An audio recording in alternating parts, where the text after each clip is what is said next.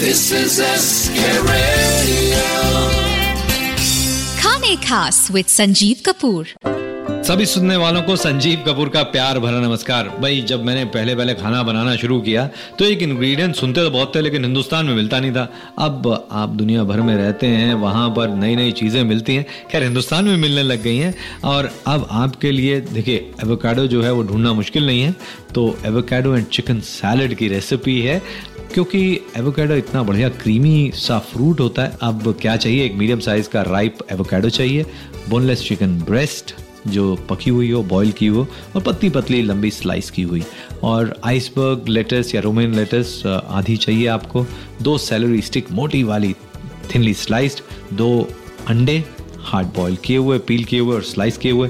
एक medium size का बढ़िया लाल सैलड टोमेटो स्लाइस किया हुआ। ड्रेसिंग बनाने के लिए जी हाँ ये जो ड्रेसिंग है थोड़ी सी यूनिक है। चीज़ स्प्रेड ले लें, चार बड़े चम्मच वाइट पेपर पाउडर टेस्ट के लिए, चार बड़े चम्मच फ्रेश क्रीम या दूध, दो बड़े चम्मच फ्रेश पासले चॉप किया हुआ छः से आठ गार्लिक क्लोव्स जो हैं, वो चॉप किए हुए और नमक स्वाद अनुसार।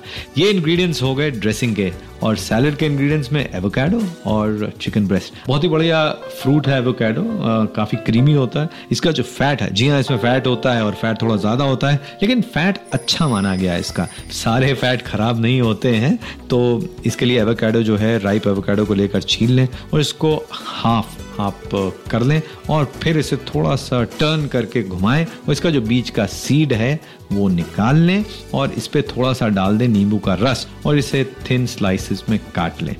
और अब ड्रेसिंग के लिए जो चीज़ स्प्रेड है, उसमें दूध या क्रीम मिक्स करें व्हाइट पेपर पाउडर डालें, कटी हुई पार्सले कटा हुआ गार्लिक और नमक डालकर अच्छी तरह से मिक्स कर लें। और अब एक काम करें, जो लेटेस्ट लीव्स हैं आइसबर्ग या रोमेन तो उसको हाथ से तोड़कर एक सर्विंग डिश पे डालें।